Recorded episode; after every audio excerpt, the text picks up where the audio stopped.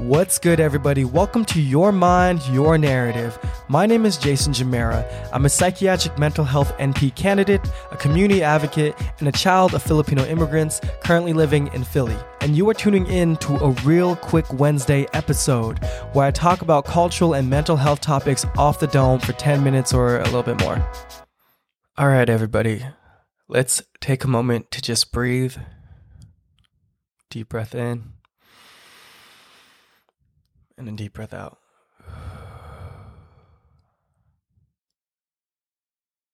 So often we get so wrapped up in our busy, busy lives in which non-stop stress is surrounding us, whether it's our own stress or maybe it's something that we saw in the news or another event that happened to your community, your people. And that takes a toll on us. And we're expected to just go back into our daily lives, our daily work, our academics, acting as if everything's okay. When many of us are feeling, wondering, hey, uh, are my people going to be okay out of this? Uh, is the world going to be okay out of this? Like, am I safe? And from everything, you know, that we're seeing in the world right now, from Palestine to Myanmar to here in America,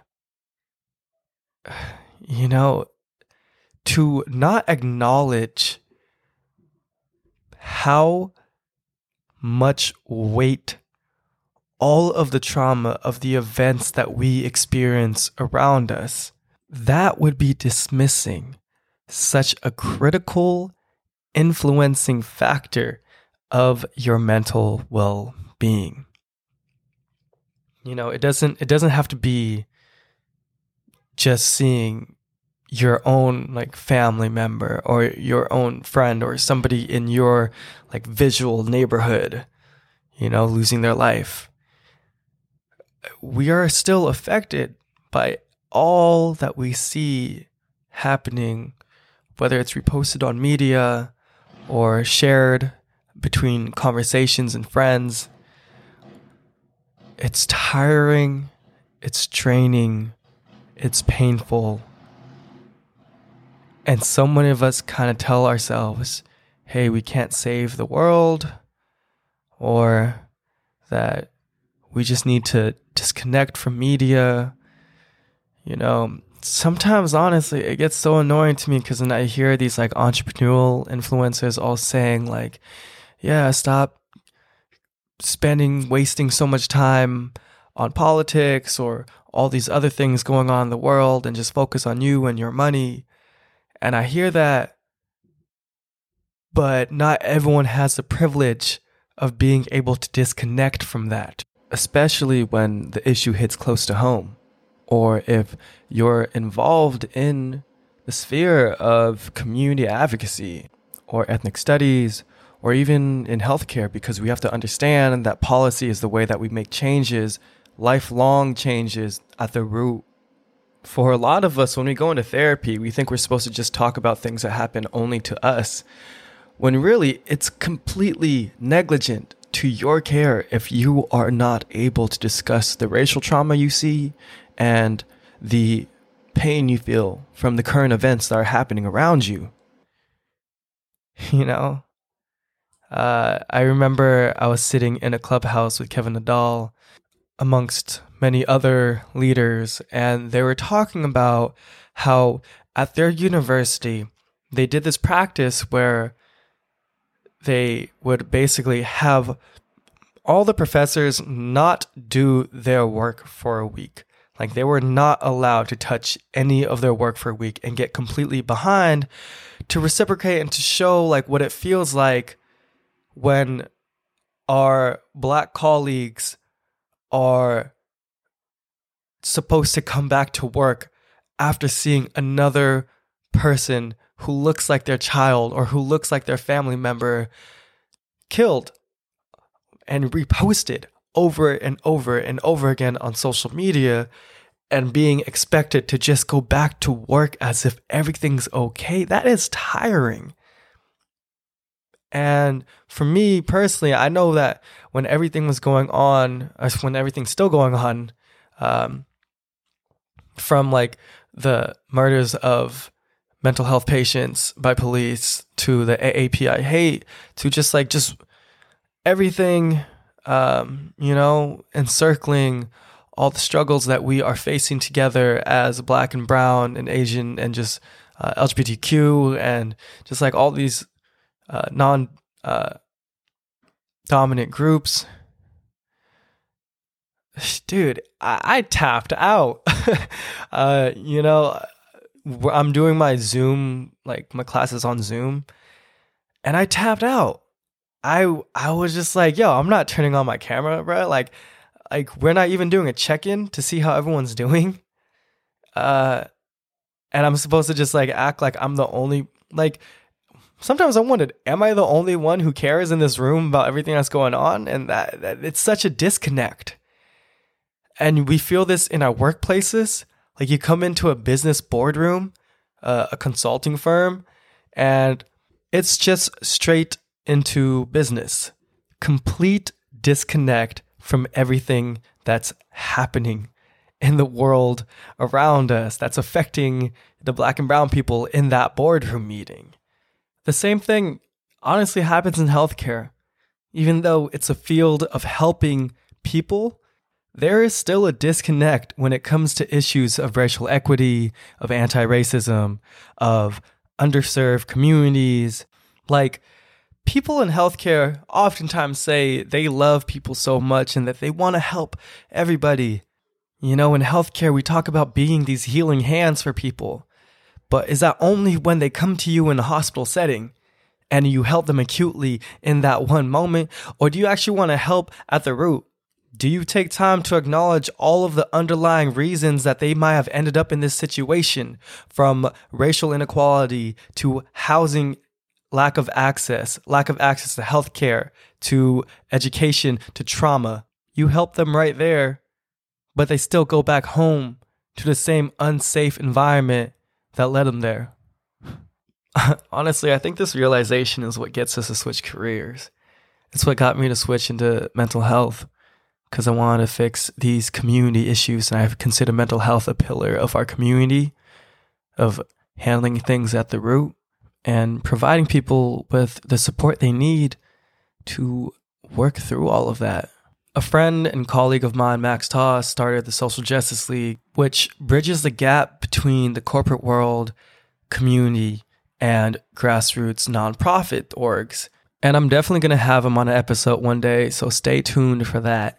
But something that I've learned from all the community projects that I've done with them or have seen them accomplish is that there are so many people in the world who want to do good there are so many people who actually do good, who create foundations, who create little things in their neighborhoods in which maybe they stopped a gang war, maybe they fixed up a park for the youth and are there every single day so that youth can be there every single day in a safe environment. There are leaders like this in every community. We just don't spend too much time paying attention to that though. You know, we need to amplify their voices. Instead, we're spending so much time looking at the tragedies. And I, I, uh, I, you know, I think that we should be well aware of what's going on in the world, but also understand that there is so much good to be done and that there is a lot of good that we are capable of doing. And so I encourage everybody who's listening and who has been feeling so much pain for the past year during this pandemic through all the racial and social trauma and issues that have been happening in our country and throughout the world to tap into these communities in which you're able to do something good. Rather than spending so much energy being consumed by the Instagram echo chamber of hate and anger and violence, in which, you know, I get it. Yeah, social media does promote like what's happening in the world, but yo, I'm just saying it really helps your heart and your soul and people on the ground when you're actually engaged in the community. And that means like joining an organization or tapping in to uh, leaders that you know in the area and seeing how you can be involved every week. We often say, Oh, I don't really have time for that. You just spent four to five hours scrolling through hate videos on Instagram when you could have used that time to help teach or mentor youth. It doesn't always have to be educational, like academic stuff. You can literally teach them how to skate. I just met with Cohen Thompson, who every single day is at this skate park that he revamped and that he made safe for all the young children and even the teenagers. Cohen provides food, a safe space, and skates. And just like, you know, that big brother type of mentoring where he sees like if he sees someone getting bullied, then he'll like step in and stuff like that and like educate them a little bit. But he's there every single day. And like other community leaders, everyone in the neighborhood comes out to this. And all these kids are out there every single day. Not saying that you got to be Cohen. You don't have to be the person who starts a whole movement or something like that. You can really just be someone who wants to support. You don't have to recreate the wheel. You can just join that. And like I said, it doesn't always have to be academic teaching. Man, I was like teaching some kids how to just ride a skateboard, and they were teaching me how to roller skate because I'm trash at it on four wheels. Sheesh. But really, there is so much good that exists in the world. From people like Max to Cohen, there are people who are trying to create these avenues for everyone to be involved in the community. And you really just got to reach out. You know, you can find things on Google, you can find things on Instagram, you can reach out to all your teacher friends because usually they're involved in some type of organization or they have kids in their classrooms who are involved in some kind of organization. Uh, reach out to me, dude. Honestly, like, oh, you, if you if you are saying, yeah, but I don't have anyone in my life who who does any of that stuff, bruh. If you're listening to my podcast and you have me in your life, and then that means that you are connected to something because that's literally what I do. If you are in the Bay or LA, or if you're in Philly, I could immediately link you up with some people to get involved with. Or even if you're in New York, to be honest, like there's a lot of organizations out there who could use somebody like you who really does feel passionate and really does feel pain from seeing all these events happen around uh, the world and your community. And your passion, you know, you might say, like, oh, I'm not that community leader. But, you know, if these things are hurting you in your heart, that means you have a soul for it. That means that you care about people. That's good. It means you're a good person somewhere in your heart. As much as we don't want to say that, we're not all saints. I'm not even saying that you should even try to be a saint, but I'm just saying that we're all capable of helping people in some way, shape, or form, coming as we are. We water ourselves as we water our community. We heal as we heal others. So, seriously, if you can, after this, reach out to me, reach out to some friends who are involved in any community organizations, and just allow yourself to become part of a community. Dr. Bessel A. van Kolk from The Body Keeps a Score says that being able to feel safe with other people is probably the single most important aspect of mental health. Safe connections are fundamental to meaningful and satisfying lives.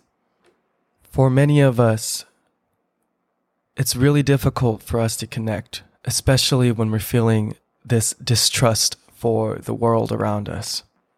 But I want to let you know that there are people who really understand that and who have that heart that you are looking for. And the first step is to reflect and acknowledge what community you want to be a part of and just reaching out. When we water our community, we are watering and nourishing ourselves as well. So, thanks for listening, everybody. My podcasts are not just about educating on psychology and psychiatry. I also want to talk about community advocacy and cultural narratives. So, I hope you got something out of it, and feel free to tap in with me, you know, trying to connect you with organizations or just asking for feedback uh, on your mind, your narrative at gmail.com and on Instagram. And yeah, I know I'm not really on top of my social media game too much. I know everyone's saying that I should make a TikTok or I should make a content calendar. I'm finna get to that, but on top of doing this podcast, I'm still a full time psychiatric grad student I'm still doing Psych NP clinical hours and I'm still doing per diem shift hours as a psychiatric RN. I'm also doing a lot of networking with the Social Justice League and other organizations to bring community together on national projects. So, your boy's low key busy, you know, and I'm still also making time for my immediate community of friends, family, and people who need me. Also, getting ready for my licensing exam and also hitting up recruiters for that Psych NP role. So, there's a lot on the plate right now, but you know, we're making it happen. Like I said, we can make time for these things, we can make time for our community, and that's what I'm doing here. So, peace out, everyone. Remember, you are loved, you are worthy, and you belong in this space. Peace.